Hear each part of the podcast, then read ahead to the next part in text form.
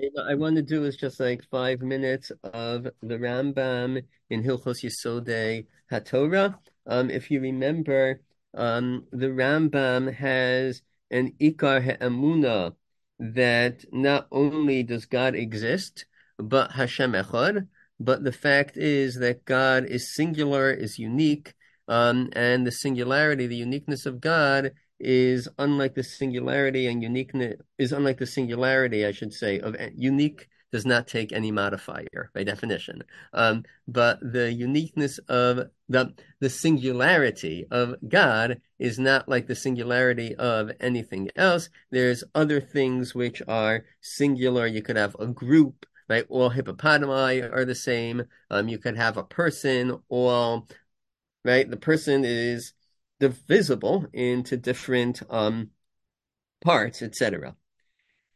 So the Rambam understands that Hashem is not like that, and there's uniqueness of Hashem, and an extension of this idea of the uniqueness of the uniqueness of Hashem. The Rambam says is that Hashem cannot have any sort of um, physical form, because anything with physical form, by definition, is divisible. That's the um, Yisod of the Rambam. This leads, um, there are those who disagree. The Raavad says, Rabban Betovim me amenu, Ram menu, said that there might be some physical form of Hashem because of the pashtus and the psukim and the agados, hameshabshos, esadeos.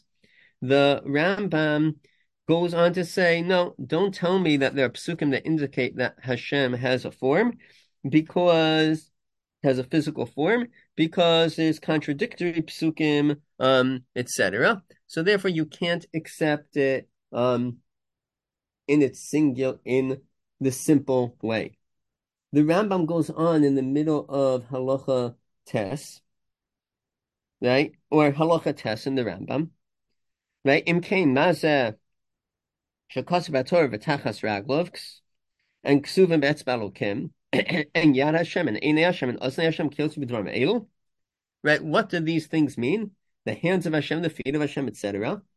Zok the Rambam hakol fi daitin shabnei adam hu she'ena nakirin ela hagufos v'dibra Torah koshon b'nei adam v'akol kinuyim hein. Right? These things are all borrowed expressions, and it is there because dibra Torah koshon b'nei adam because people cannot understand things which are not tangible. And he gives another pasuk, Im Charbi, right?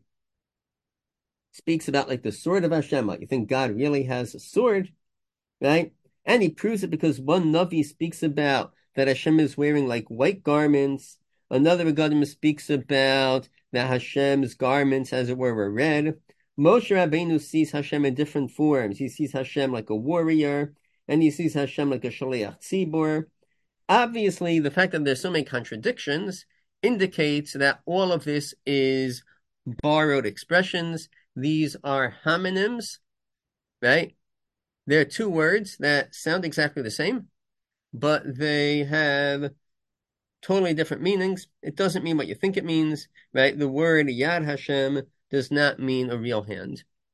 Now, for the Rambam, all of these terms are basically there. I'd say Dibra Torah Koshon B'nei Adam means that the Torah, as understood by the Rambam, is choosing the least common denominator. If I'm a philosopher, if I'm a sophisticated thinker, so I know that God does not have a hand. It's obvious. It can't be. If God is unique, it can't have a hand. The Rambam's whole explanation over here, well, there are some psukim that say God has a hand, other psukim say God doesn't, some psukim say he's wearing this type of garment, other psukim say he's wearing that type of garment. These questions and the answer are there for the not sophisticated person. The Rambam's interpretation, right, the Rambam's approach to anthropomorphism is that all these expressions are borrowed and we know Hashem does not have a body. By we, I mean we, um, unsophisticated people, We know Hashem does not have a body because there's a contradiction in Psukim. But the sophisticated thinker knows Hashem doesn't have a body because it's not shaykh Hashem has a body. Because of philosophically, the uniqueness of Hashem means he can't have a body. So this Perek Aleph of Yesodei HaTorah and the Rambam's discussion of the physical forms of God and that whole conversation of anthropomorphism, for the Rambam, this conversation is for the least sophisticated people.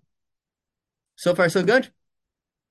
Now, there's a group of Jews, most of whom are not in Yeshiva College and Stern College, nor in GPATS, nor in Smicha. Um, there's a group of Jews called Kabbalists. Right? The Kabbalists have a take on Judaism, which goes something like this that when I talk about the hand of God, and I talk about the feet of God, and I talk about the different parts of God, they represent aspects of the Ribono Shel Olam in the way Hashem manifests himself in the world. And they represent different sefiros. They represent different elements of Hashem. It's not geared towards the simpleton. For the Rambam, all of these, this entire discussion, the fact that there are contradictions in psukim, etc., is there so that the simpleton recognizes that Hashem can't have a physical form. The Kabbalists also believe that Hashem does not have a physical form. But the Kabbalists hold that there's no contradiction in Psukim because there are different elements of the Ribono Shel Olam. And sometimes Hashem appears with Midas HaChesed, sometimes Hashem appears with Midas Hadin, sometimes Hashem appears like he's angry, sometimes Hashem appears, whatever it is, there are different sefiros, there are different manifestations of Hashem. And for the Mikubalim, this is the most sophisticated person that we are focused on. The conversation about anthropomorphism for the Rambam is geared towards the um, simpleton. For the Mikubalim, it's geared toward the sophisticated thinker. That was just the point I wanted to make on this Rambam. It's also worth noting, by the way, that in the Rambam, first he begins by talking about um, different Nevi'im, how, how they see Hashem. Then the Rambam goes on and he says Moshe Rabbeinu himself saw Hashem in different ways. In other words, don't tell me that like every Navi, um, it's not a lens, it's a prism. That every Navi, um, through the Navi's own frame of vision, sees things differently. The Rambam is saying even Moshe Rabbeinu sees Hashem in different ways. And that contradiction within the way Moshe Rabbeinu saw Hashem forces the simpleton to recognize Hashem does not have a body. But for the Mekubalim, the conversation is not for the simpleton, but it's for the sophisticated thinker. These are the thoughts I wanted to uh, mention today. Questions, comments, observations, jokes, criticisms, anecdotes, other proofs about God not having physical form. If you want to try to prove that God has a physical form, I'll listen, but I'll know that you're wrong because I'm a simpleton and I recognize that there are contradictions in Psukim. And anything that you'll say, I'll say, ma'am, you're just off base. Okay. Chevra, yeah, Tamar? Can I ask a unrelated question? Sure. You want, should I turn it off? Sure. It's not like